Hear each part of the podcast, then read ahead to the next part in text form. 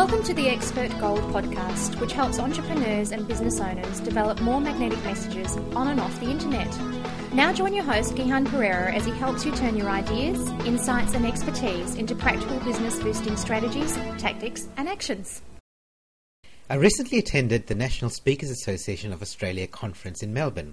The theme of the conference was One Great Idea.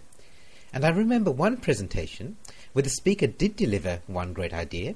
It was an idea about financial management and cash flow that most speakers could implement immediately in their business and would increase their profits almost in- instantly. Unfortunately, most people missed the idea. Why? Because although the idea was great, the speaker's delivery wasn't all that good. In fact, a number of people in the audience left early, and I'm sure even of those who stayed, some of them left mentally. And those are a real pity because it was a great idea and it could have improved their business. And yes, sure, he could have delivered it in a more engaging way, but that's not the point. If you had to choose, and you had to choose, between a great idea delivered poorly or a showy delivery with no takeaway value, what would you choose? Well, I'm not sure what you'd say. Me, I'd rather get the idea.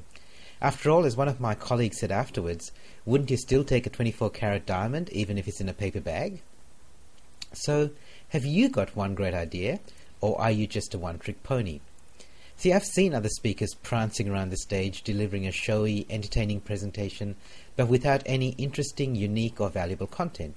That might work for them as long as they can keep finding audiences for that presentation.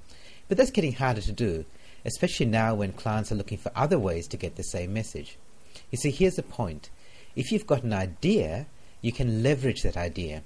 If you're booked primarily because of your delivery style and your entertainment value, you're a one trick pony. And personally, I believe your days are numbered.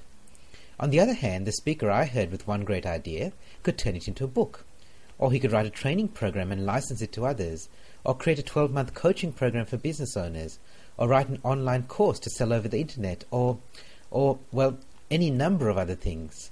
And I'm sure he's doing some of these things already. So, what about you?